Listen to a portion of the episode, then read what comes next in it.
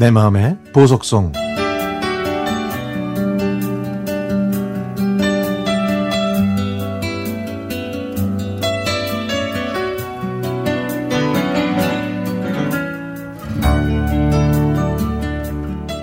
재수에서 대학에 진학했던 저는 대학교에서 꼭 해보고 싶었던 것이 OT와 MT였습니다. 들뜬 마음으로 OT에 참석하기 위해 학과실로 가던 제 발걸음은 한 사람 앞에서 멈춰 설 수밖에 없었습니다. 멀리서 봐도 눈부셨던 그 사람. 그 사람도 저를 응시하고 있었죠. 그와 저는 서로 첫눈에 반했던 겁니다. 나이는 같았지만 한 학년 선배인 특이한 성씨의 남학생이었죠. 저희들은 그렇게 첫눈에 반해서 사귀게 됐고 동급생들의 질투를 견뎌내야 했습니다. 선배는 외모와 키가 모델 제의를 받을 정도로 출중했고 동기와 선후배들에게는 선망의 대상이었거든요. 그 따가운 시선을 뒤로 한 채 저희는 모든 사람들이 부러워하는 캠퍼스 커플 이른바 CC가 됐습니다. 그리고 저희는 다른 연인들처럼 평범하지만 행복한 시간을 함께 했죠.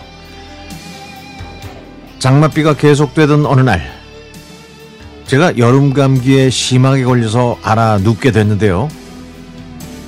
선배는 어떻게 저희 집을 알았는지 저희 집까지 찾아왔습니다. 제가 사는 동네는 알고 있었지만 집까지는 몰랐거든요.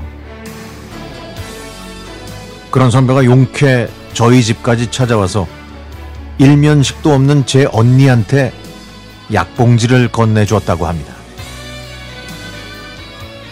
지연이가 많이 아픈 것 같은데 이 약 먹고 빨리 나으라는 나으라고 전해달라는 말을 하고 비가 세차게 내리는 거리를 우산도 없이 뛰어갔다고 전해줬죠.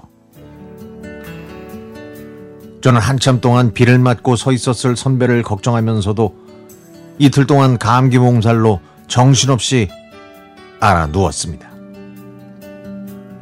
저는 선배 덕분에 건강을 회복할 수 있었고 이 일로 저희는 더 돈독해졌죠.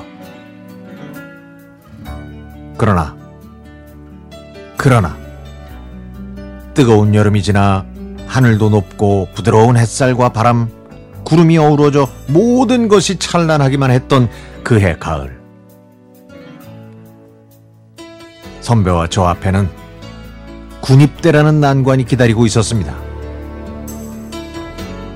이대로 영원할 것 같았던 저희의 첫사랑은 선배가 입대하면서 어이없이 끝나고 말았죠. 아, 근데 그땐 왜 선배를 기다릴 자신이 없었는지 모르겠어요. 누군가를 기다린다는 건 힘들고 제가 할 수 있는 일이 아니라고 생각했던 것 같습니다. 고무실을 거꾸로 신느니 차라리 지금 멋지게 보내주자는 마음이었는지도 모르고요. 그렇게 첫사랑을 보내고 나서 저희는 우연이라도 단 한 번 마주친 적이 없었습니다. 제가 감기로 알아 누웠을 때 선배가 기적처럼 저희 집을 찾아왔던 영화 같은 일은 두 번 다시 일어나지 않았죠. 만약에 그런 우연이 저에게 또 다시 일어난다면 미안했다고 행복하고 건강하게 살라고 말하고 싶습니다. 그 선배도 FM 팝스를 듣고 있다면 또 한 번의 기적 같은 우연이 찾아오지 않을까요?